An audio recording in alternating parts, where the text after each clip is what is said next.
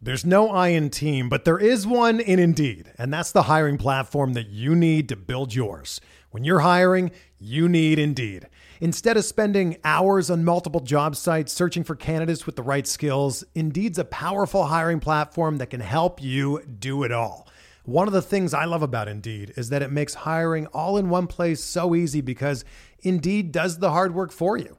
They show you the candidates whose resumes on Indeed fit your description immediately after you post so you can hire faster.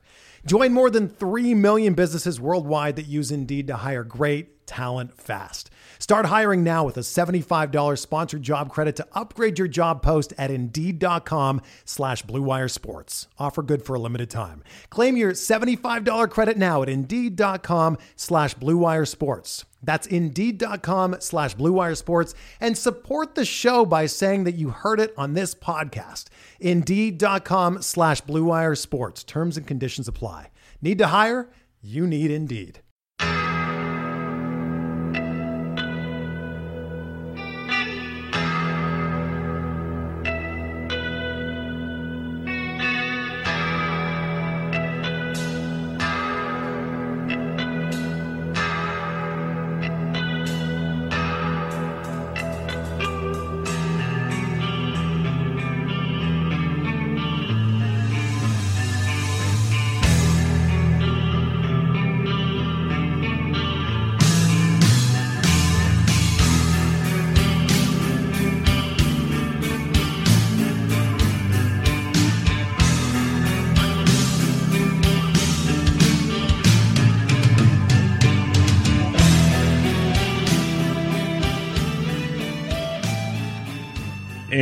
Welcome back, everybody, to another episode of Benched with Bubba, episode 248. Got a returning guest to the show to talk some more fantasy baseball, his awesome pitch leaderboard, and much, much more. You can find him on Twitter at Dolph Haldhagen.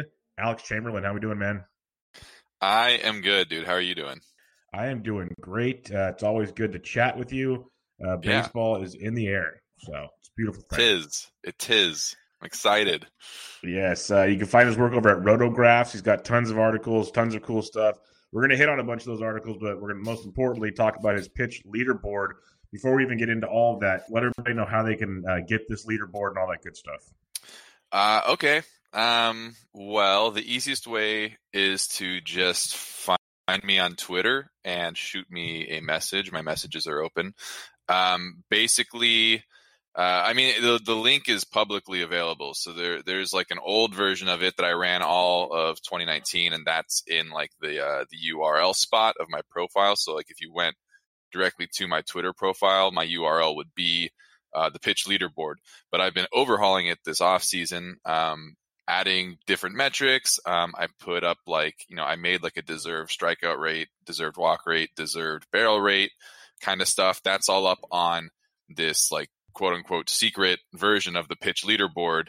Um, and I've basically just been offering access uh, to people who have either sent me a nominal uh, uh, it sounds so tacky, but like just if they pay me like a nominal amount, like five bucks, um, or if someone doesn't want to pay this cheapskate um, who's making this thing, um, they can donate to any charity that they want, um, twenty dollars or more, and just send a screenshot, and then I'll give you access to it. Um, I technically said today is the last day for that. Um, that's you know that's I only did that just so people don't get upset at me when it actually goes live. So like they they like donate to charity and then the next day like I unveil version 2.0 so that's going to happen eventually like what what is secret right now will become public um, but for right now i'm just providing people the opportunity to um, have some access to some cool stuff before anyone else is while i'm kind of like tweaking things to make sure that we're ready for the 2020 season so um, the short of it is just just go to my twitter and either go to the link that's in my profile or you can uh, message me and, and and we can arrange a way for you to get access to um, the the secret um, version of the pitch the pitch leaderboard. the top secret pitch leaderboard. There's a lot of awesome stuff on it between you know X stats and batted ball events and all kinds of different deals. Um, how did this come to like? We'll just start from the beginning. How did this come to be? Like, what was your vision when you started doing this? Because it's fun watching it develop on Twitter and then on the, the leaderboard. It seems like you keep finding more and more things. You just keep adding to it. It's quite the uh, labor of love, is the way I'll phrase it. Yeah, that's a great way to phrase it. Uh, and it's yeah, it's ever evolving. Um, well, I I um, you know, I probably was inspired like as far back as like four years ago. Um, when I when I first uh, maybe maybe even five years ago when I first found uh, baseball prospectuses um, pitch leaderboard. Uh, they have they have something similar. Um, it just I don't even know if they if it's like up on they, they, did such a big overhaul of their site. I don't even know if it's available anymore. Um, but they basically had the same thing that I'm doing right now, but just in a much more limited fashion and really just not user friendly or even that easy to find if you don't know that it exists. Um, it had like uh, average uh, velocity and um, you know like slash lines and swinging strike rates and stuff for these pitches, and you could split it like by month and by by handedness. And there were there were some filters and there's some functionality in there, but it was all pitch FX, so it wasn't any of the new Statcast stuff. Um, and again, it's just kind of like the the interface uh, of it wasn't particularly useful. Um, so I really wanted to do something with Statcast that kind of like borrowed from baseball prospectuses. Well, I can't even say that as a plural or a possessive, but BP's um, uh, leaderboard, but make it look more like a Fangraphs leaderboard, which I think is more like user friendly. So like I kind of like blended those two together and used Statcast data, excuse me, as the underlying data. And um, it never like it never occurred to me to actually just take it upon myself to do it until I talked to Rob Silver um, uh, after the 2018 season, at First Pitch Arizona specifically, um, and like we felt like we were some of the only people who were doing any kind of like rigorous pitch specific analysis for pitchers. Like people are people are wondering why certain guys play up a certain way or play down a certain way. Uh, why certain guys are changing from year to few, excuse me, from year to year, and you know we can point to a certain pitch and say something about it but not really have a lot of data to support uh, any of our conjectures. And so we just we you know the, the, the idea didn't come from rob necessarily but it was just like after talking to him about it and like dming with him for like six months about like all this pitch specific stuff and like how obvious it is that we should be using this more and more um, and me getting frustrated with not being able to use the statcast search function very well i just kind of like i just did it. I just did it for myself and then um, when it got to a point where it was like actually usable i just let other people uh, use it and it became a kind of a thing and it's it's cool that people uh, you know find it find it helpful. That's the idea so it's like it makes it easier to to look at statcast data and kind of have it look like a fangraphs table um, and be able to to filter and and sort and and stuff the way you might you might do with a normal uh, Fangraphs leaderboard.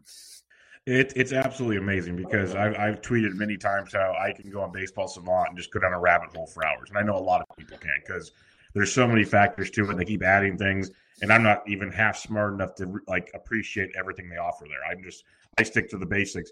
What your leaderboard offers is all that cool stuff you guys talk about I can find it in one spot, and it makes my life so much easier because it's literally like one player, hitter, pitcher, whatever, all the different deals. You can break it down as small or as large as you want, and I absolutely love that. Um, when you were putting this together, like how do you? Because when you first get it, I remember when you first sent this to me, I opened it up. I'm like, "Huh, that's a lot. There's a lot going on there." Um, but then you slowly get into it, it's fine how would you recommend to someone to kind of approach this? Because, like I said, you can go from a full scale and you can get as small as the exact pitch for like that month or something that you want to do. So, how would you recommend that? Yeah. Um, well, I, I just say like from the from the highest level, like I I remember when I first found Fangraphs, the website, for my own personal consumption in like 2013 or 2014 or whatever, and I remember being super overwhelmed um, by their leaderboard, like all the different options, all the different metrics, especially stuff that like I had never heard of before. Straight up, like just ripped open my world in terms of like sabermetrics and not even really knowing like how crazy this all gets, frankly, in terms of analysis. Just like I was young and stupid, and um, you know, when you get to the leaderboard, you kind of have that same moment of like, oh my god, this is like way too much for me to digest. And it's one of those things where like I that was like one of the purposes of making it look like a Fangraphs table or something is I just wanted it to be at least a little bit familiar in terms of like in terms of what you're you're consuming um, and like using some of the same nomenclature for the metrics so it, it it's familiar but there's definitely like you know there's there's like eight tabs or whatever um, there's more than just there's more than just leaderboards like i have rolling graphs mm-hmm. the way that fangraphs has rolling graphs and i have like a splits page that's actually secretly my not even secretly my favorite tab um, where it's i can awesome. just i can just pull up a name and look at all of this particular's pictures uh, mm-hmm. splits by pitch and any kind of split you want over over multiple years and it just just kind of takes some like sitting with it and poking around and and and toggling filters and using drop downs to see like what basically what happens when when you when you click on this mm-hmm. particular thing yep. um it's just you know I, I don't really have good advice in that regard but in terms of like what you're looking for like um you know a lot, a lot of people talk about um like swinging strike rates um uh, you know called called plus swinging uh, strikes. I can't remember what the, the, the taxonomy is there for CSW. Um, just like some of the more prominent metrics that we've been using, uh, xwOBA, um, barrels, etc. Like, you know, I have them I have them rolled up uh, as averages over the full season to start, but you can like shift dates using sliders to look at just June fifteenth onward kind of thing and then you can select certain players or even select certain handedness um, of the pitcher or of the hitter or um, of you know pick a team. You can just pick one team and have all those pitchers or hitters show up or you can just pick um, or starters versus relievers. So it's got all the the normal functionality of like a fangraphs leaderboard. Um, and then i also have it for pitchers and hitters um, so you can see like all the same metrics on both mm-hmm. sides of uh, the plate appearance um, and that's you know I I'm rambling. I'm rambling because I, I don't have the good answer like where you should start, but yeah. where your interests lie should kind of like guide where you're looking for. Like I have a tab specifically devoted to uh, like batted ball quality and batted mm-hmm. ball events. So like barrel rate, uh, pull rate, um, launch angle, uh, exit velocity. Like that's all in one tab, and then I have one tab that has like uh, zone rate, contact rate, uh, swinging strike rate, uh, you know, pitch velocity, um, spin rate. So like things things uh, that are associated with like each specific pitch as, as opposed to each specific uh, uh, like batted ball event. So I'm trying to I'm trying to group things intuitively mm-hmm. um, for folks who uh, are are just seeing it for the first time and are are just as overwhelmed as I was when I when I first saw Fangraphs. So that's that's the really the best way is to just sit with it and click through it and and and understand that like all of these metrics are the same when the same ones you've been using. They're just presented in a slightly different context. Mm-hmm. No, I, I love it. it. It's cool, and I, I, like how, like I said, you can do hitters and pitchers. You mentioned the splits tab, and it's it's a really cool tab because, like you said, you can do certain pitchers, certain splits, whatever you want. It's all on here. Is I know it's a boatload of work, most likely. Do you envision doing hitters on this as well? Uh, oh, for the splits. Yes. Yeah, I would like to. Yeah, I, am I going to get to it before the season starts? I doubt um, it. yeah, like the, the to do list got really long. Um, I would really, I would really like to have a hitter splits tab, and then I would want to add more functionality to the rolling graph, like to have, uh, like maybe like multiple metrics show up. Um, right now, you can like look at one metric across multiple pitches for a pitcher. So like right now, it's defaulted to Yu Darvish uh, on swinging strike rate. So like it shows like all eight or whatever his pitches, um, and the the 100 pitch swinging strike rates for all eight pitches. Like that's cool. That's a neat thing that I mm-hmm. did.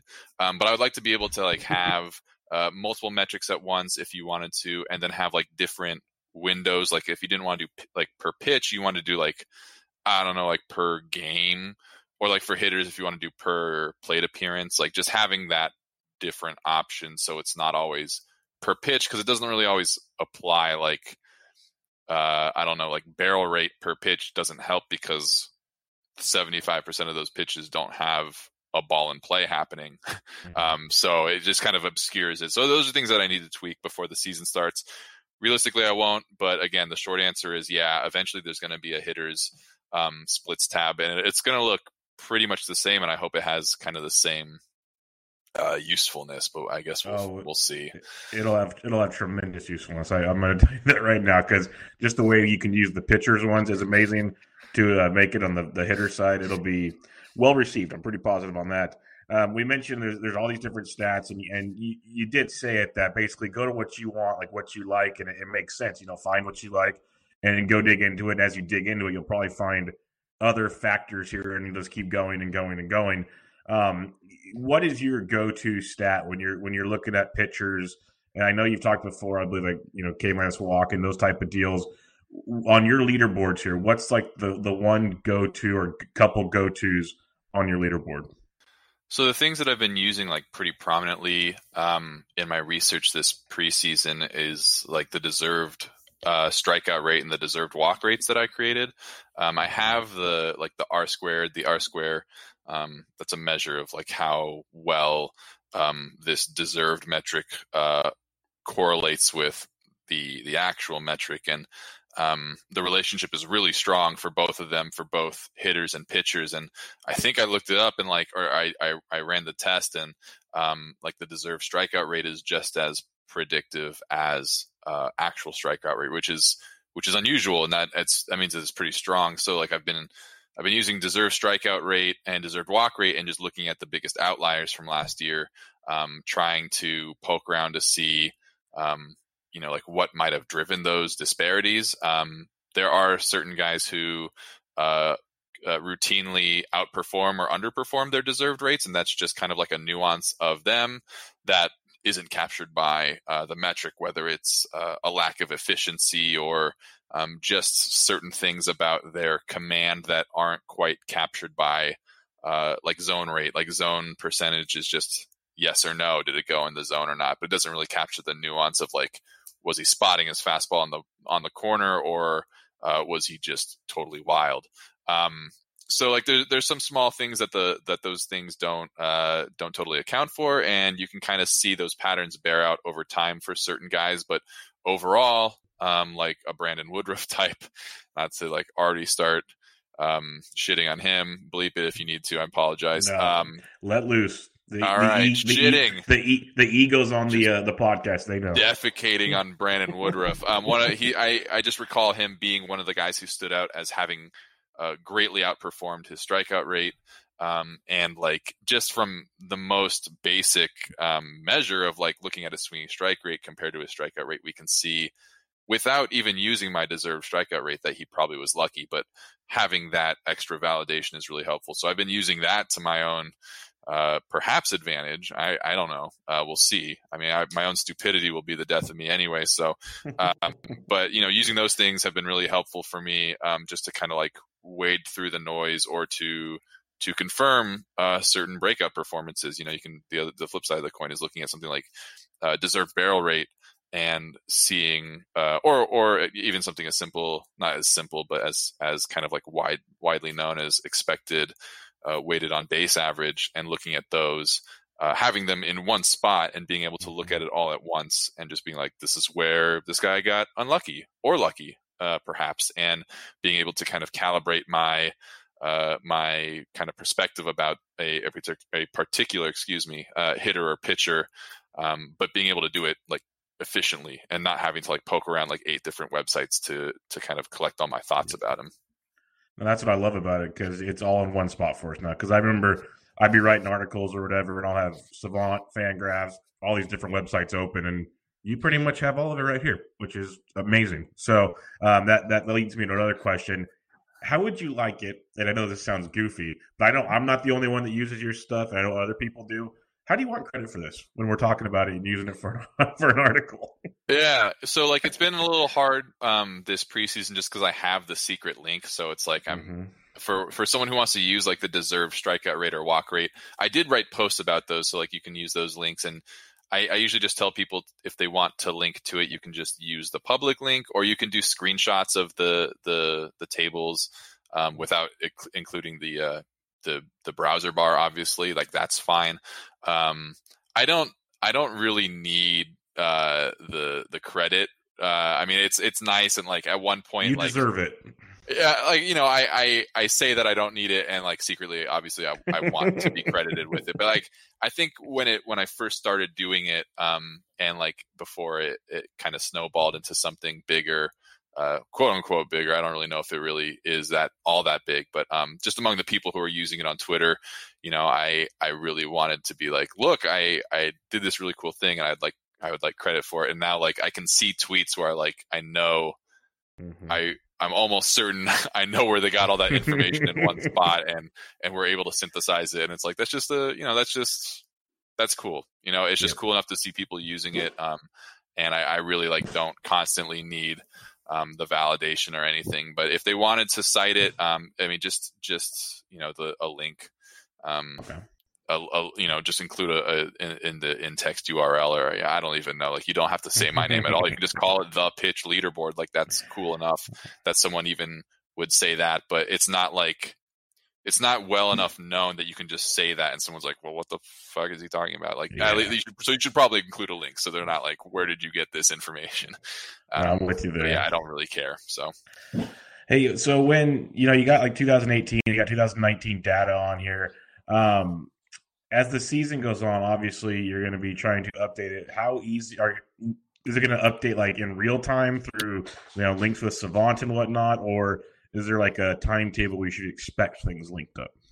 Um, so it I it depends on when I'm at my computer, basically, because. Tableau, um, at least like uh, I there's probably like a fancier way to do this, but I'm not like like savvy enough for it.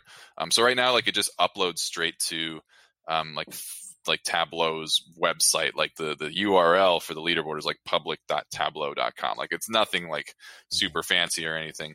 Um, and because of that like it just i can't get it to just link from like baseball savant's api or whatever and then automatically update so basically every day when i get to my computer i have to like open tableau and then resave it and that's it like it just needs to to wake up and then go back to sleep but it needs to know that there's new data there so like basically on work days it'll update with yesterday's data um, Gotcha. so like if it's uh, uh, april 1st um, March 31st data will be uploaded. And on April 2nd, uh, sometime in the morning when I get up and get out of bed um, and get to my computer, uh, the April 1st data will be uploaded. So that's like a really janky uh, way to be doing it. I'm sure there's a, a, a better way to do it, but that's, you know, you can, you can expect everyday data, but, um, but uh, it's also just me uh, doing this fine. by myself and just like, you know, routinely screwing things up um, and just, just getting by. Um, No, that, that that's totally fine. I was just curious because I know like certain projection sites. This is not projecting; these are actual real stats. They just take some time from time from once in a while. So I just wanted to have an idea if we're using these for something. How up to date will they be? And the fact they're basically going to be up to date is pretty darn awesome. Um, Yeah. We can keep, you know, we can go through this whole thing and keep asking questions, but we want people to go check it out on their own. Um, we've kind of hinted at things that are coming up. What's next? What's kind of the vision of this thing for you? What do you want to add to it? Where do you want to take it? Um, I think uh, it's kind of like one of those curves where I've I've I've defeated like the steepest part at the very beginning and gotten gotten past the hardest part of just building it and figuring out what it should look like and like really struggling with how people should use it. Like i'm not like a, a, a user interface expert so like learning this on my own was um, definitely a struggle in terms of just getting it to a point where like you know i i i know how it works and i'm familiar with it but how does someone else learn and and and use it and and kind of uh, and browse it and uh, that's not necessarily the way that i use it and just trying to figure out how that works uh, for other people so that was like the biggest struggle is just to, to just get it into a format and kind of a context that that was usable and now that i've done that and i've gotten past the hardest part it's really just about what metrics do I want to show up there? And again, like updating the the splits page and the rolling graphs and stuff. So like really the biggest, the two biggest things are like the rolling graphs for uh, hitters and pitchers with with more functionality, uh, a splits tab for hitters. Um, as far as like metrics go, I think I'm pretty happy with the ones that are there. Um, I can add as many tabs as I want. I just don't want to like overload people. Um, like I Yeah. I I, slimmed down the eight tabs uh, for for for overall performance and for pitch specific performance down to like five. Um, and that was like a ch- that was a choice of me uh, not wanting people to misuse certain metrics at the pitch level, like FIP or XFIP. So like just kind of like just just conscientiously slimming things down so it's not so burdensome. Um, I have actually a list right here of things that I wanted to do. Um, let's see. Oh, like how to videos. I don't know. That's gonna be weird. Make me making yeah. videos. Um, I want to. I want to try to make like an ERA estimator. I think like uh, one fun. that's not FIP or XFIP. Um, the thing is, like Connor Kurcon or Kurson, I think it's Kurcon. Mm-hmm. I don't know how to say his name. Uh, on Twitter, uh, with six man rotation, he made uh, DCRA and PCRA, and those basically are like what I would have wanted to do with an ERA estimator. So I got to figure something out myself. um, but other than that, uh, yeah, I think. Um, oh, and maybe like some stuff. I'm really interested in like the spin axis and the spin efficiency stuff that like some people talk about and only some people have access to. And um, you know, I, I, there is like a leaderboard on Statcast that I've seen once, um, and I I just haven't had a chance to really like dig into it or anything. So that's also something that I want to look into, but is just one of those projects for uh, a rainy day. So yeah, we'll it's see. Gonna be awesome. We'll I'm looking. I'm looking forward to the additions because it's a it's an awesome tool, and to keep incorporating stuff in one spot is going to be sweet. So, uh, why don't you remind everybody where they can get that, or when when's it available to the masses? Uh, I want to make it available to the masses a week before opening day. So, like March 19th is my plan. So, a month from today, which is why I was going to shut off access to the private one. Um, but again, if you want to donate to charity, I'm not going to stop you from donating to charity, and I will I'll gladly send you access. It's just something I you know I don't want don't want people to get mad at me or anything. Um, excuse me. And uh, you can find it on my uh, Twitter account. Uh, again, you can find the public version in the URL uh, portion of my Twitter account, and you can find the private one uh, by DMing me on Twitter. Um, so that's yeah. And when when do when are uh, professional teams going to start contacting you about this? Every, a lot of people ask me that. Uh, no one. Well, because no, these stats I, are big. The, the, answer is never, and uh, and no one, I guess, is going to contact me. I really don't know. Um, no, truly, truly, no one has ever reached out um, huh. from a team. I uh, I did apply for a job with the Dodgers a few years ago, and I got to like the final three or four people, as I found out after the fact from someone who knew about the hiring process. Um, mm-hmm.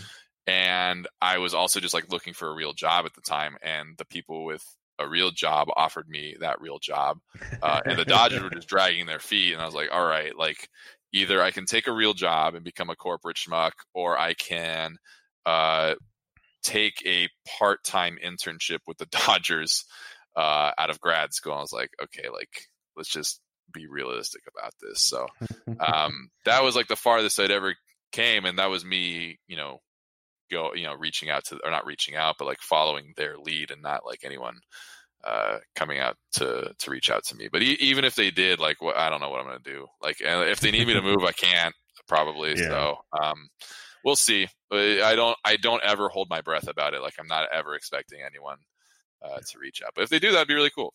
And you know, I wouldn't cool. complain. Wouldn't complain. I, I, think they would utilize these tools quite well. But uh, let's talk some more Statcast here. Let's talk. Uh, you did some. You did an article on what Statcast measures correlate best.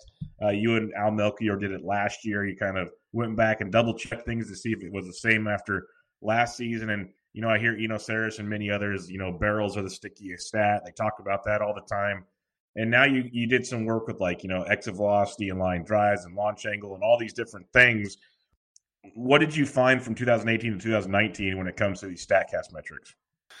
I found that it's mostly the same. I found that it mostly stayed the same, which is good. Which is good. That's, that's a good to, thing. That's a very yeah, yeah. We wanted to. We just wanted to make sure. I think, um, you know, I think barrels had a larger lead over other um of, over other metrics in the previous year, and it, it doesn't as much this year, and that's not a huge issue. Um, yeah, but but barrels are king. Um, like barrels per batted ball event or barrels per plate appearance are both uh, superior in terms of uh, like their relationship to home runs per fly ball or to isolated power or even to uh, to weighted on base average and expected weighted on base average. It's the uh, I would say it's like the foremost uh, uh, Statcast metric in terms of identifying a hitter's uh, power. Uh, as mm-hmm. simple as that. And yeah, we look at like average exit velocity, fly ball distance, maximum distance, maximum EV, average distance, average home run distance, hard hit rate, like everything, literally everything. Like this was Al's idea and something that like, I, you know, probably most of us are just too lazy um, to ever do. And he was just like, we just need like to know all these, well, like what all these relationships are, and, and and have them all in one place, and just have this answer to not be guessing. And it was really quite brilliant to just have him kick me in the butt and um, and do this and and run the numbers. And it was uh, extremely helpful to know that like barrels are you know significantly better than than max EV or something like average EV. and um, in terms of stickiness, um, barrels, yeah, I mean they're all they're all pretty sticky from year to year. Um, it's actually according to this table, average exit velocity and fly balls and line drives is the stickiest, but like mm-hmm. we're splitting hairs among like the top four to seven measures on this table, like anywhere from from 95 mile per hour plus rate. That's what I called hard hit rate. But anywhere from that one all the way up to average exit velocity or max exit velocity, we're talking about really, really um, sticky from year to year. So if you expect or if you see a certain barrel rate uh, in 2019, you can reasonably expect it to show up um, in 2020, which is why I wanted to do something like deserve barrels because it's kind of hard to weed out the noise sometime when you see someone uh, have a huge spike in their barrel rate. Um, you know, when you see that barrels are sticky from year to year, um, there's a good reason to believe why uh, someone's barrel rate might stick. So looking at something like a deserved barrel rate, um, would, based on their exit velocity and their launch angles, uh, would be able to hopefully uh, better, uh, you know, better able to tell you if that barrel rate was earned or if it's going to like backslide in 2020. So it can be di- it can be it can be difficult. It can be difficult to know when it's actually going to stick versus when it was uh, a spike. It can be it can be misleading. You know. I'm, glad you brought that up though, because like yeah, you can go to someone's Savant page and look at the last three or four years of their their data, and you know they have big big year, small year, big year, small. It's like it's like a wave for them. But maybe if you look at the expected, it's all kind of the same. So that'd be interesting. I'll have to go double check and look at some of that. You probably already have already for most of those guys, but um, that'd be interesting to check out for sure. Um, I saw Eno Sarris. I know I, I didn't put this on the uh, outline, but you were tweeting about it right before we got on. Eno and some others were talking about. Uh, I think Tom Tango mentioned, you know, looking at exit velocity guys like Victor Robles are always getting you know crapped on because their exit velocity isn't great. But uh, they talk about how exit velocity doesn't, you know, they keep pop ups and or bunts. Bunts stay into the deal. So I saw you put a little chart out there of guys that uh, EVs improved, and you know you know, Robles is still, I think, going like 83 or 84 miles an hour, which not great, but at least it, it went up like three or almost three miles per hour. What did you, what, like, I know you're in your, your infancy, I guess, of looking at that process, unless you've done a lot before. I have no idea about it. But um, no, no. what's, what's like, we're, the fact that you dove into it already, I think, has you intrigued on something. Where are you going with that? I um so I just talked about deserved barrels. I, I want to refine my deserved barrel metric because um, that used uh, average exit velocity, uh, mm-hmm. and it used um, the the the vari- the variance uh, of exit velocity. So basically, like the the the more consistently you can produce a, a certain exit velocity, like the better hitter you're going to be. So I included both the average and um, kind of like the the consistency of exit velocity in my barrel rate metric, and I think we're going to see not only that guys who bunt um, have lower exit velocities than they should on balls where they actually you know swing and put the put the bat on the ball with with some kind of uh, you know effort or exertion, um, but also see that like bunts go straight into the ground. So like every time you do that, it's going to make your launch angle look worse too. Um, so, or at least not straight into the ground, but it has like a negative, you know, because it's gonna be a ground ball. It's gonna have like a negative launch angle or whatever. So, I think, um, I think tightening that up um, and removing bunts just for that purpose alone um, will really recalibrate a bunch of guys on the lower end of the spectrum and and inherently doing that for the for a very specific subset of guys will also make those estimates for the guys who don't ever bunt better too. So like even for like Nelson Cruz and Paul Goldschmidt or whatever who who probably have never bunted in their life, um, you know, even their deserved barrel rates will will look better because of it too. So um, and, and again, uh, going back to uh, quantifying, uh, not quantifying, but like the the which metrics correlate best. Uh, I looked at average exit velocity, um, and it has a strong relationship, but it would probably be way stronger if it was just you know with bunts removed. Um, so I think there's just uh, real, uh, you know, I, I don't know how to articulate it without looking into it more. Like I, again, I literally like was doing it a half hour before I we know, got that's why. I, I caught my Yeah, attention. I was yeah. like, okay, he's, I mean, his brain's thinking of something. yeah, yeah. The gears are turning. The gears are turning. So I, you know, Yeah. I expect that like if we if we were using this very specific kind of exit velocity more often than average, even if it was, you know, even if we can see that average exit velocity on fly balls and line drives is better than overall exit velocity, um, just removing bunt seems like a really smart step in the right direction in terms of talking universally about exit velocity because it just seems like it's it's quite obvious that like a guy who's bunting is not is like very deliberately not putting the ball into play the way that we are uh, kind of like yeah yeah kind of just like just just kind of uh, of framing it when we when we talk Mhm. about average exit velocity It might as well just be taking the pitch in theory, but it's technically in play, so it gets registered. Um, that that's why I also love, and I know you talked about it. and We'll talk about it some more here pretty soon. That's why I love that Expo Bacon stat because you just take it's only what's in play now. It's only on pitches and con- uh, contact, so it takes all those other pitches out of the mix, and I think you get a much more clear example uh, of what's taking place for these guys. And you have you know the, the graphs, the charts for that, and everything. But this deserved barrel is quite interesting. So I'm, I'm, I'm looking forward to seeing how that changes. And um, I'm looking forward to other people seeing this chart just because scrolling through it while I was looking for certain names here, you can um, see some people that like really, really people that love certain players for their power. If they saw the deserved barrels, they might be a little more skeptical of things. So that's going to be quite fun for that to all take place. Uh, let's talk about another piece of work you, you've been doing uh, quantifying the benefit of spray angle. And this is an interesting one because when we talk exit velocity, we talk barrels in general. It's exit velocity plus launch angle within a certain launch angle for those that are keeping track at home.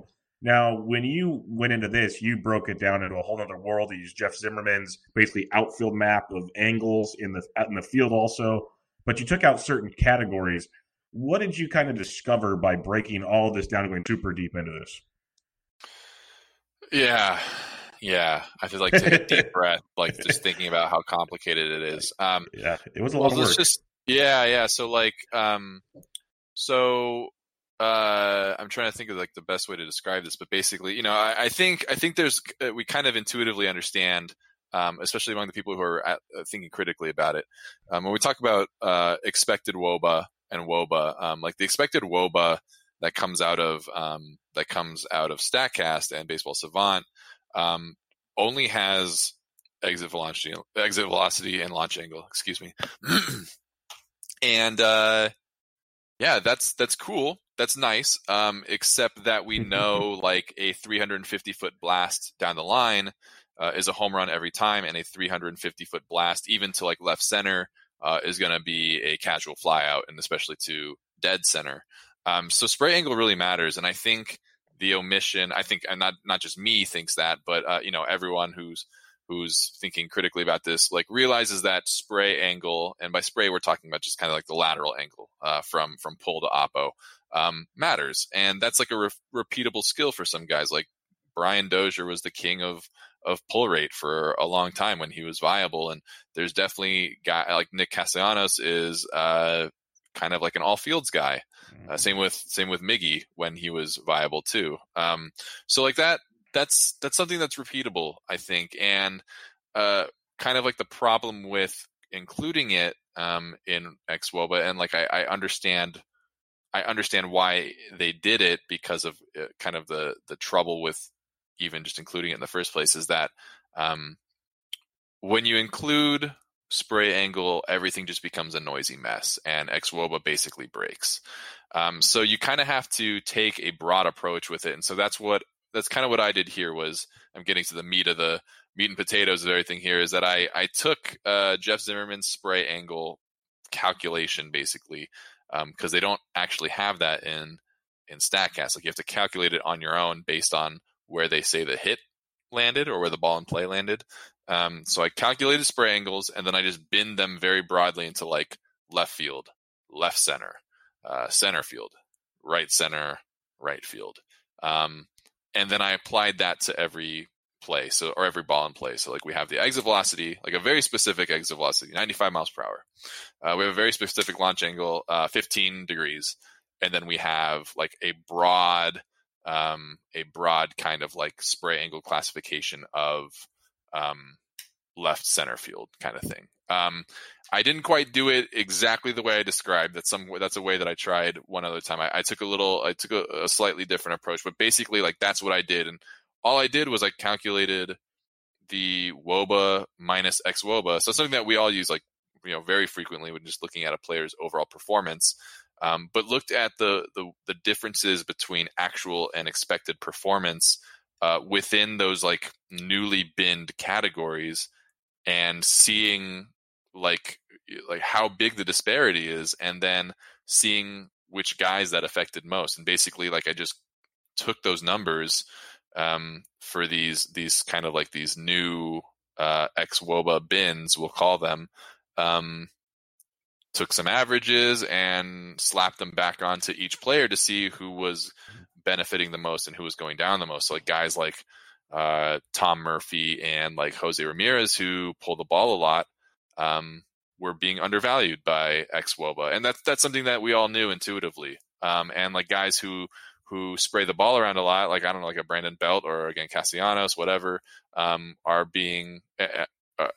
I should I should caveat this, like if someone goes and looks and sees that I'm wrong, I don't know. I don't know if it's those guys specifically. Like I didn't I didn't really look, but like just the just the guys who who who use all fields um, are are the guys who are going to be um, maybe unfairly bolstered by Xwoba when they should be actually punished a bit more because they're not pulling the ball consistently, which is where you're really like maximizing the value of your your batted ball because you don't have to hit it as far, frankly. So um, again, that was like a really long, convoluted way of describing it, but um, it's really it's really kind of a simple calculation and just looking at these kind of like specific um, these specific spray angle buckets and just seeing where Woba and X Woba w- had the biggest differences and seeing which guys had the biggest differences in those kind of like those areas of the field, uh, and then and then and then summing it all up. Yeah, no, it, it's really cool to see because, like you said, it kind of breaks down the most important aspects of actually you know hitting the ball and having success with hitting the ball and getting the new Expo bacon that you have on the sheet. Um, I can't wait to see if they actually start using the new Expo bacon in some format. Is this the one that's on your pitcher leaderboard, or do you have the regular Expo bacon? I need to make sure which one I have on there. I do have some kind of uh, I do have some kind of adjustment to it. Like I think I have okay. park factor adjustments to um, X Wobacon. I like that it's X Bacon. I, I oh, never yeah, say that in my head, but I everyone I think everyone else says it, but I just say X Wobacon like a nerd. Um, but X Bacon sounds way cooler. Um, well, you actually say it the way it's kind of spelt. yeah, yeah. I mean, it's a real missed opportunity that I'm not saying bacon like every single time in my head. Um, uh, yeah. So it uh, right. It has some kind of park factor adjustment. So like uh, we know that Colorado uh, we know that Cincinnati are like great hitter ballparks, etc. Houston is a great is like a sneaky good hitter ballpark. Um, mm-hmm. applying those adjustments to guys um, on their XWO XWO bacon. See, I got it right go. there. There you go. Um, so like a guy like Alex Bregman, um, uh, you know, all commentary aside, right now um, is mm-hmm. probably slightly undervalued by uh, Exwo Bacon because it's not accounting fully for his home park, which is pretty friendly to hitters. Um, so it has like a small adjustment for that, and it does have a small adjustment for spray, but I don't think it's quite the way I've done it in my post. Um, and I need to reconcile that. And actually, it's a good point. I need to just like write that down and and check into it. But there is there is something. Again, the short answer. There's always a short answer with everything I'm doing here. But the short answer is that there is um, there is some adjustments. Um, so it's mm-hmm. not what's coming out of StatCast necessarily, and it should, in theory, be um, more accurate than than what you're seeing straight out of Baseball Savant. And again, that's something that I'm using, hopefully, to my advantage this preseason and looking at guys who uh, might be significantly over or undervalued based on uh, xwOBA and xwOBACON. Yeah, it's really cool to see because, like, I just hit the, you know, to shift the, the, the board on the Fangraphs article, the Rotograph article, to uh, for the new difference between the new xwOBACON and regular old bacon. And the first name, it just tilts me to no end, is Marcell Ozuna, who year after year, his X numbers are so much better than his real numbers. He just can't do it. But it's fun to see some of these because you get an idea of, of, some guys like, you know, all of us that loved Danny Jansen last year. Maybe there's hope after all. You never know. But uh, I'm glad you had Matt Olson on here just bawling out because he's, he's a near and dear to my heart. So that's always a good one. Um, yeah, it's a really cool article. All the stuff Alex does is great. So I recommend checking it out and checking out the pitch leaderboard um, as it'll be available soon. But get it beforehand. Go help. Go help out a little bit. Go get some of that. Um, before we get to listener questions, I didn't want to just go over all your articles. I just want to get your thoughts on some things now. Um, give me three players that, as you're doing your research, that because you know you got tout tout coming up here in a few weeks. What are three players that you're like really really in on this year? Yeah, you're starting to terrify me, man, because I really haven't done that much research, which is like truly. Well, I almost I saw your tweets on catchers, and I almost said, let's just do a catcher pod. But I know how much people love those. I would gladly do a completely troll worthy, uh, like just a, a fully trolling uh, catcher pod. Um, I think there's value to it, but anyway, I, am with I really you. I'm with you.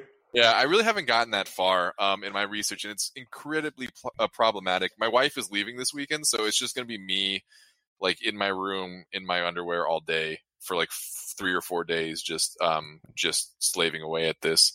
Um, I'm trying to think of some guys who have really piqued my interest. I think like uh, uh, on the hitter side, just uh, and my my most recent recollection of ADP. So someone like JD Davis, um, mm-hmm. obviously like the usual guys like Edwin Encarnacion and Nelson Cruz who are being under underrated. Um, but JD Davis, um, like Willie Calhoun, um, some of these like mid round slugger guys who may have like kind of some dubious playing time stuff, but like really not. Like Nomar Mazara is gone. Um, Danny Santana is what competing with Rougned Odor and not Willie Calhoun. And I, I think like Calhoun is gonna do like a a fantastic Rhys Hoskins impression. Um, JD Davis is dope. Um, and I think like people are scared that he's going to lose playing time. And um, I, I, mentioned in my tweet that like Michael Conforto in 2018, Jeff McNeil in 2019, like we have such specific precedents with this damn New York Mets team of like them saying or like giving us like kind of like wishy washy playing time outlooks for these guys with like really great skills. Um, and I think like JD Davis is just going to be a guy who we're kicking ourselves wondering why we were scared that he was going to lose playing time to someone else, even someone like Dom Smith. Um, so those are guys just that just jump out. Um, but again, like I, I need to do more research because I'm I'm just woefully behind. But I do know guys that I won't be targeting. Okay, um, that's not helpful here because that's not the that's not the question. Um, no, that's also a good one it's it's helpful, but it's like not you know it's not as interesting. um, guys, guys that I'm in on for pitchers, like uh, it's boring. Like it's gonna be super boring. Like it's uh, like it's like Lance Lynn at his price, and definitely Kyle Hendricks at his price. I'm so I think like I think Julio Urias is going to be uh a stud. Uh, I think he's gonna like really break out in a big way this year. Um, he probably has like an innings limit, but he's going to be like super, super solid in like 150 innings or whatever. Um, and uh, yeah, like I, I don't have strong opinions on like Jesus Luzardo yet, or uh, who who are some of like the helium guys right now? Like Zac Gallen's going to get helium, but I yeah. I do sincerely like Zac Gallen. So if I need to get, if I want to get him, I'm gonna have to get him soon before he gets all the helium. Um, yeah, like Zac Gallen, Max Fried. Those are a couple of them that are going crazy. Yeah, like like like so like Mike Soroka and Brandon Woodruff and and Max mm-hmm. Fried are all guys that I like, but I just see like a pretty firm ceiling for all of them. Like I just don't. I think you're drafting them closer to their ceiling uh, than their floor, which is fine. Like you know maybe they break even or whatever. But I, I, I would rather draft someone closer to his like average performance or even closer to his floor. Like that would be nice because that way you're you're you know you're maximizing your your chance for profit. And I just think like you know if I wanted Soroka, I would just draft Kyle Hendricks like 4 mm-hmm. rounds later, who's done it uh, like seven million times already. Um, so yeah, uh, I'm just I, again rambling. I just ramble. I love, but I, I love, I love the Hendricks call, and it, it's, it's, it kind of it's, it's, too easy. It's almost too easy. I mean, well, the guy's like a. Go for it. Go for it. Well, he's consistent as heck, but it stinks because, um, you know, in years past, no one really talked much about it. But I think everyone's getting wise to how good he is. Like all the stuff you said, it's, you know, when it comes to ratios, he might not strike out the world, but you'll get some big ace pitchers early that strike out a lot of guys, and then you can go get Kyle Hendricks as your three or your four, and you're setting up real pretty there. So um, yeah, it's it's it's a it might sound like an easy pick, but he's never you know sexy. He's just Kyle Hendricks out there. They call him the professor for a reason. And you know you got these flashy young kids that are getting all drafted around him that everybody wants to go you know target, and then there's Kyle Hendricks there that's going to probably help a team win a league. So it's uh it's, it's not a bad call at all. Um, give me give me one guy that you're not going to draft at all. Hmm there's quite a few guys like that, but I'm gonna I'll take this moment to like echo something that Vlad Sedler said in his podcast with Good man um, to echo. Yeah, I can't remember which podcast it was. Oh man, I'm terrible. Um, uh, oh, with with DVR with Derek um, yep. Van Riper, um, and he, you know, he's uh, something that I preach is like you should have, you should at least try to have a strong opinion, not even a strong opinion, but just like an informed opinion about everyone. Um, even if that opinion is that you don't know how to kind of like how to how to have an opinion about a certain guy and like uh, Corey Kluber and Carlos Carrasco are two pitchers who I have loved always, you know, for like the last mm-hmm. half decade. Um, and just based on both of their 2019 seasons, uh, Kluber being injured, uh, you know, loss of velocity, Carrasco having cancer, um, I don't need to force myself into a position where I'm speculating on them, where I feel comfortable just simply taking like uh, Zack Greinke or Noah Syndergaard or something at that same spot. Like I don't need to force the issue and have a guy who might who might genuinely bounce back in a big way, um, but like not not feeling confident about that. Like I I, want to feel confident in all the decisions I make. So like those two guys, I, am not going to have. Uh, I'm definitely not going to have Brandon Woodruff just you know for some of the the reasons I outlined. Um, I'm not going to have maybe Jesus Luzardo for for being too green. Um, and you know, if he breaks out, he breaks out. But like, I can just get uh someone cheaper who might be better, like Kyle Hendricks. Like, I just mm-hmm. I can mm-hmm. always find reasons to talk myself out of someone based on uh the market price. So like, those are guys that I definitely won't have. And um, on the hitter side of things, like I'm not going to have Jose Altuve. I if I want Javi Baez, I'll probably just get Keston Hiura. Um, if I want uh I don't know, like if I want Pete Alonso, I'm just going to take Nelson Cruz. So like I just know there are a bunch of guys when I get into the room that I'm just never going to take at their certain spot, and I, I, don't necessarily have strong opinions on them yet. But I'm going to get there and be like, why am I drafting Pete Alonso in the third when I can have mm-hmm. Cruz in like the seventh? Like, hundred percent agree. I'm going to do it every single time. 11 times out of 10 taking Cruz instead of Alonso. And now I'm faced with the the dilemma, the Rob Silver dilemma, which he always makes fun of me uh, for, uh, of having Chris Davis really cheap this year, who I strongly believe will bounce back because I don't think, yep. I don't think us. I think. Well, sorry, I'm saying that incorrectly. I think us shying away from him for that rib injury that very clearly derailed his season um, mm-hmm. is just absolutely foolish. Um, and I'm gonna try to. I'm not gonna load. I'm not gonna get 100 percent Chris Davis. So I gotta have some Nelson Cruz. But I think everyone who did, who drafts Chris Davis is is gonna have uh, a really successful season. I 100% agree on the Chris Davis take. Like he was so hurt within the wrist, the rib, like everything. He was injured nonstop after about the first month and a half, two months of the year. So uh, that'll definitely affect your overall production. There's no hiding that at all. And he's going at a, like he was going around Chris uh, Nelson Cruz last year. Now he's growing way after him. So by the sounds of your conversation there, you've already done a little bit of research because you know the player pool quite well on where you do and don't want guys. That's a big, big way to uh, you know navigate a draft. With you know, let's not take Alonso here. Let's take someone else, and I'll get the same or similar production later. So that's how you win leagues. So that's very, very good stuff there. Uh, let's do a couple listener questions. you mentioned Rob Silver, so we will talk about Rob Silver as the first time. And you know, you know, quirky guy here. I, I first thought he was, you know, tweeting to one of his politicians, longtime listener, first time caller, but he wasn't. It was to us. Um, I really like Yordan Alvarez, Nelson Cruz, and Chris Davis. So that's kind of your dilemma here. How early is too early to take your third DH in a standard league? I'll hang up and listen. So yeah, this is what you said. Like you're going to have Cruz some places, but you want as much Chris Davis. Are you ever taking two or three of those guys because you're pretty much hamstringing yourself? yeah, yeah. So he he's making fun of me because I um so in my in Tout Wars last year I actually um I drafted Chris Davis and completely forgetting that he's DH only. Um, I threw out Nelson Cruz um, and I wasn't allowed to do it, and everyone had to roll it back. And it actually created this huge problem because like everyone had struck Nelson Cruz from their list, um, oh, like their draft list. So we did the whole draft, um, and no one drafted Nelson Cruz, and Clay Link just got Nelson Cruz with the first pick of like the supplemental draft for the bench. So like I totally oh, fucked things up. Like just being an idiot, like I just totally goofed it.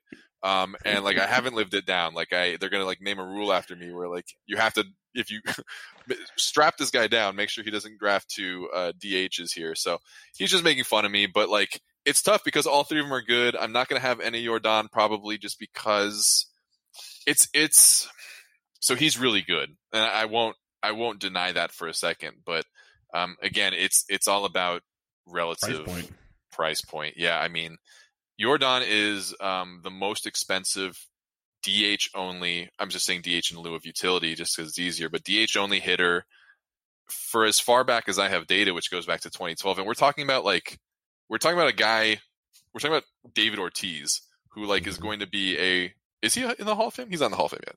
Not I forget yet. how this. He will be. I forget how this works. He's yeah. going to be like a first ballot Hall of Famer as a DH. Like he's like one of the most mm-hmm. famous DHs in the game aside from Edgar Martinez and we're talking about Yordan Alvarez having a, a higher ADP than any of David Ortiz's peak offensive years, which is really crazy to me. Like I, if I can just frame it in that context, um, like it just seems really wild to me that we're we're investing so much stock in him. And and again, I'm not denying how talented he is, and I, I think there's a high probability that he pays off his draft point. Like I think he can be a top 50 player um, if he stays healthy for the full season.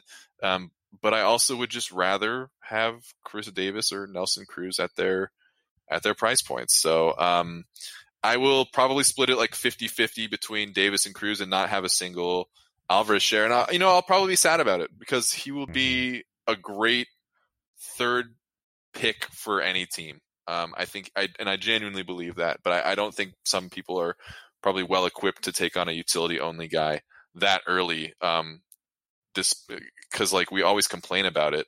People are mm-hmm. always complaining about utility only, and then they're willing to shell out for the new shiny thing. So you know, whatever. I'm not even gonna like try to rationalize it, but um, anyway, you.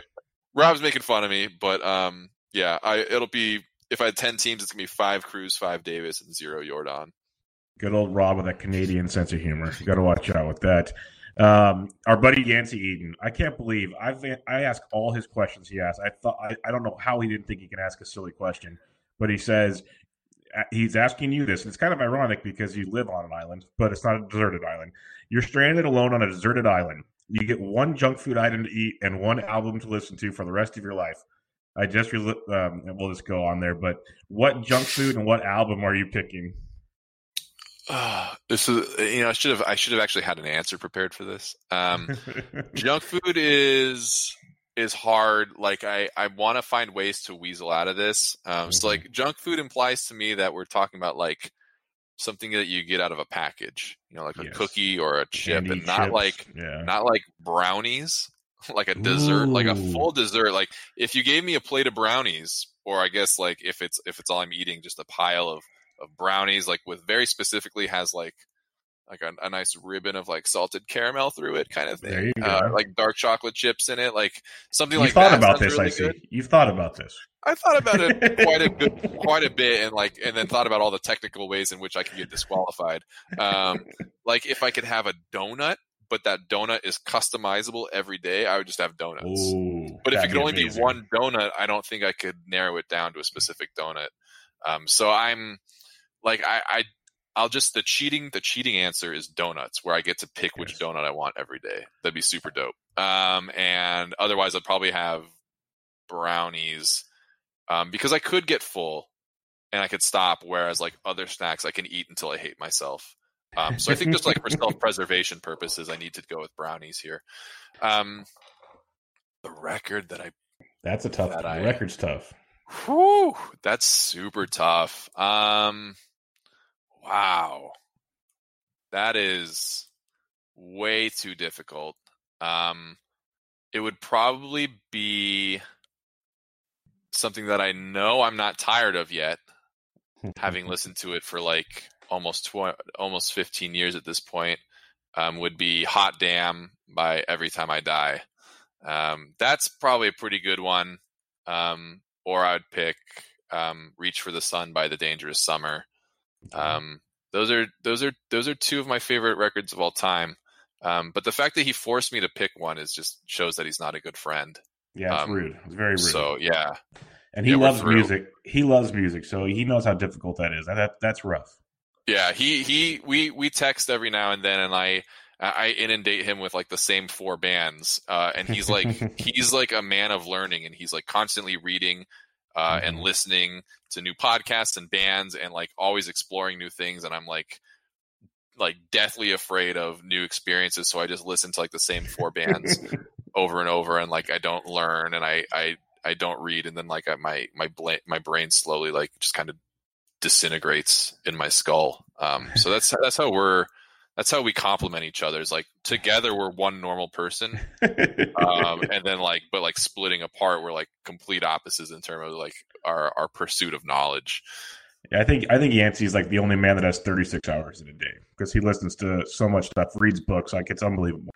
He says he that he like together. listens to a podcast in one year and and music in another, and like I can't even like think how, how and, you, and, write yeah. at the same time, let alone like do four different things. Like I just I just don't function that way. So yeah, um, no way, not a chance.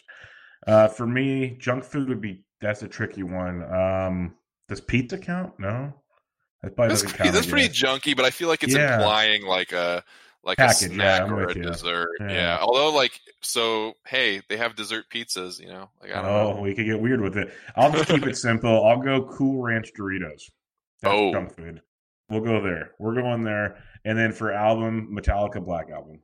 I like to all listen right. to that over, over and over again. But I like all genres, so I'll probably you know figure something else out in two more minutes, and we'll and we'll go from there. But that's where I'll sit for now. Uh, last question we have. Well, there's a few questions here. Fantasy baseball junkie, and of course, I think there's tongue in cheek involved here. But does Tauchman take the job and run with it, which is actually a possibility because there's rumors he might start the year in the outfield.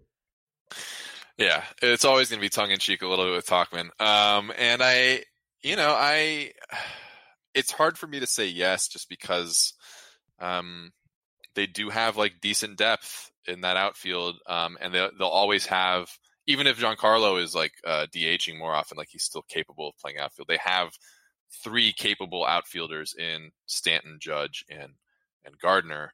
Um, but if they really value Tauchman's defense and they are patient enough to watch his bat wake up the way it did last summer, yeah, maybe he gets like 450 plate appearances this year. I don't think he's gonna like. I, I as much as I love him and as as much as I sincerely believe that he's a capable, like an extremely capable hitter, um, more so than anyone is willing to give him credit for until I, uh, uh, maybe until I was the one who just told everyone to shut up and listen. Um, is, you know, I, I can't, I can't feel 100% confident that even if he had a strong showing that he would keep the job. Um, but you know, I'm, I'm willing to hope to, to hold out hope for 450 plate appearances and feel like reasonably optimistic about that. Um, what about your other uh, crush, Josh Rojas? Do you think he finds a way in there? Um, that's a good. Uh, the Diamondbacks are a pretty good team. You know, like mm-hmm. I, I want to say that it's it's wide open, but they they made some offseason moves that that does, does that does legitimately bury him. Um, more so than like Jeff McNeil was buried last year. Um, but but not necessarily as much as Tauchman was buried last year. So like there's always ways for guys to find um, for guys to find playing time. Um, the fact that again, the fact that roster resource lists him has in the minors is just absolutely astounding to me. And that's fine because it's suppressing his price. And Rob Silver and I are just silently, or not silently, but privately celebrating every day uh, to each other about how uh, his his price point stays so low. But I think you know Rojas has like a McNeil level breakout in him uh, if he finds the time. And injuries happen all the time. Guys who appear to be extremely durable uh, can quickly fall apart. And I, I, think we might be seeing Rojas as soon as like you know late April or something. But um, it does it does appear to be a little bit dicier than than I than I would like it to be. Um, but I I would take I'll take the over on 450 for for Rojas. Ooh, that's nice. Okay, he can be super productive over 450. I can dig that.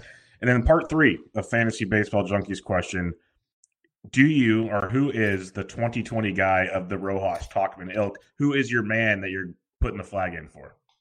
Or do we have oh, to I mean, wait for that one?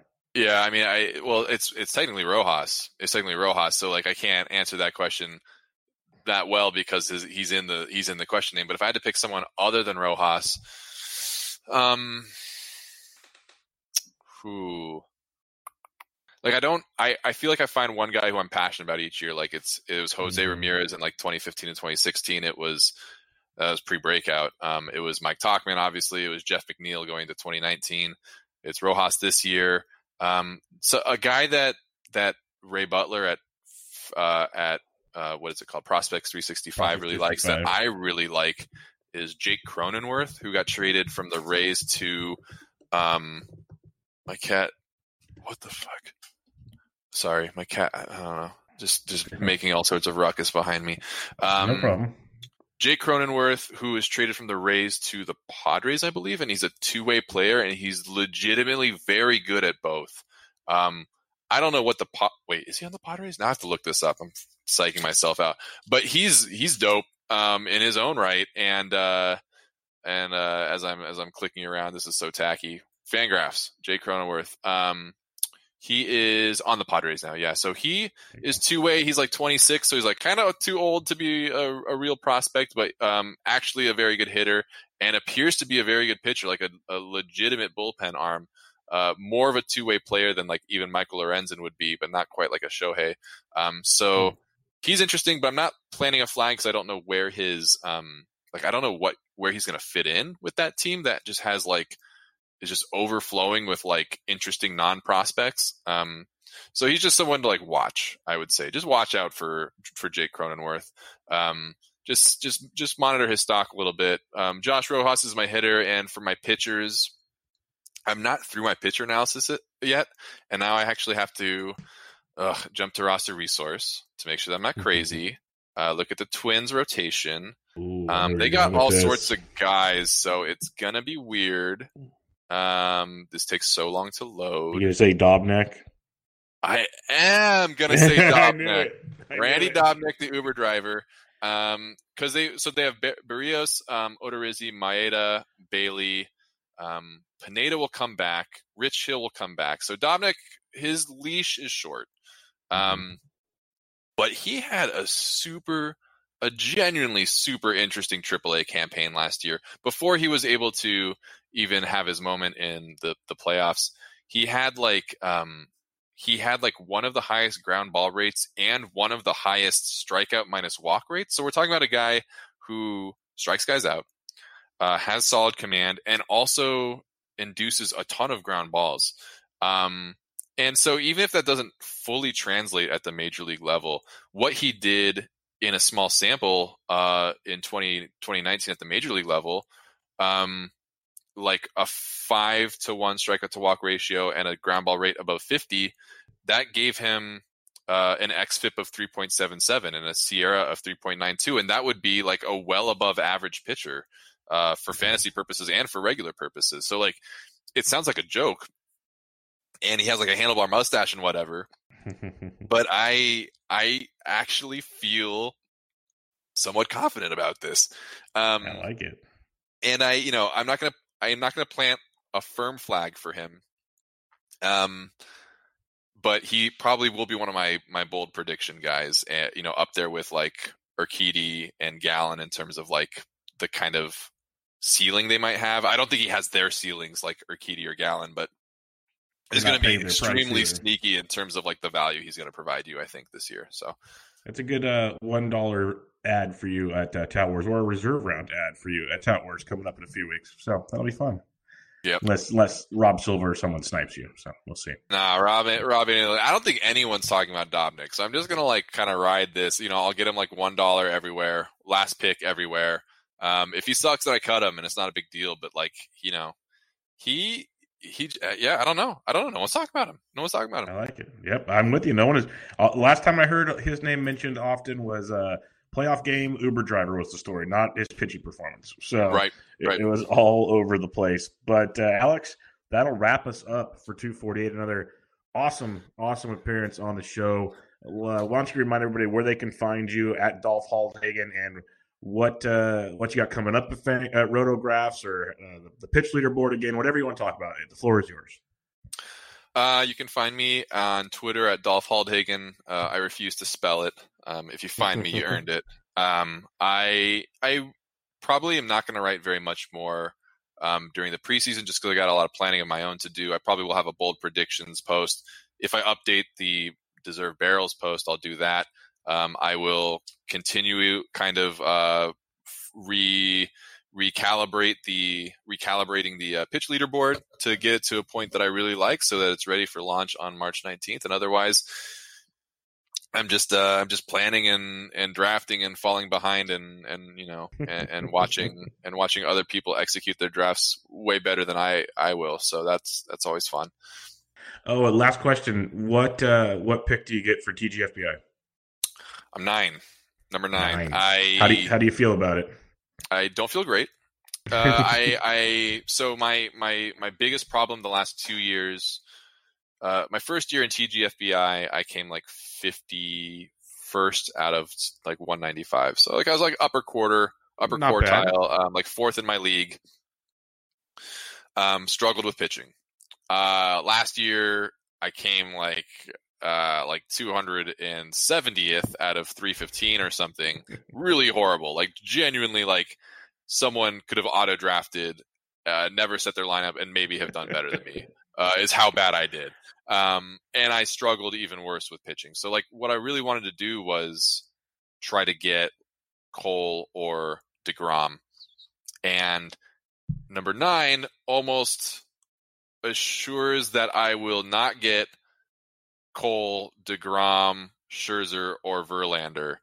Uh, like I'm like in a I'm like in a weird spot where I'll miss them on the first round and then maybe miss the guys on the second round. Um, and so that's not foregone conclusion. Let's you know that's not necessarily like uh uh you know set in stone that that's going to happen, but it's like just too late in the in the first round for me to guarantee that I can get Degrom. Um, I set my my KDS as like seven, six, five, four, one, two, three, eight, nine.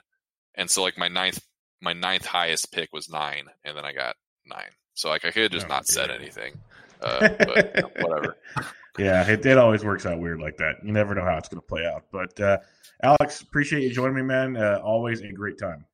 Yeah, thanks. Thanks for having me again. It was a lot. It was a lot of fun.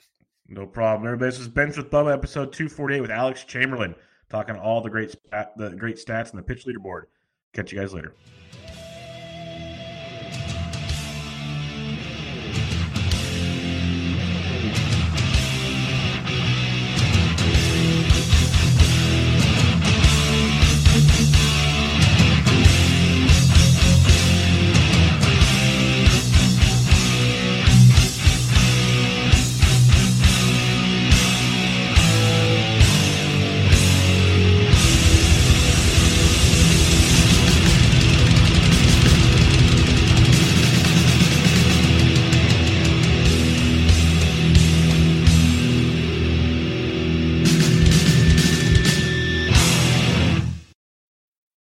Life's better with an auto policy from American Family Insurance. No matter what dreams you're driving towards. That's because our expert agents will make you feel totally protected with the right auto coverage at the right price. You'll also save up to 23% when you bundle auto with home. American Family Insurance.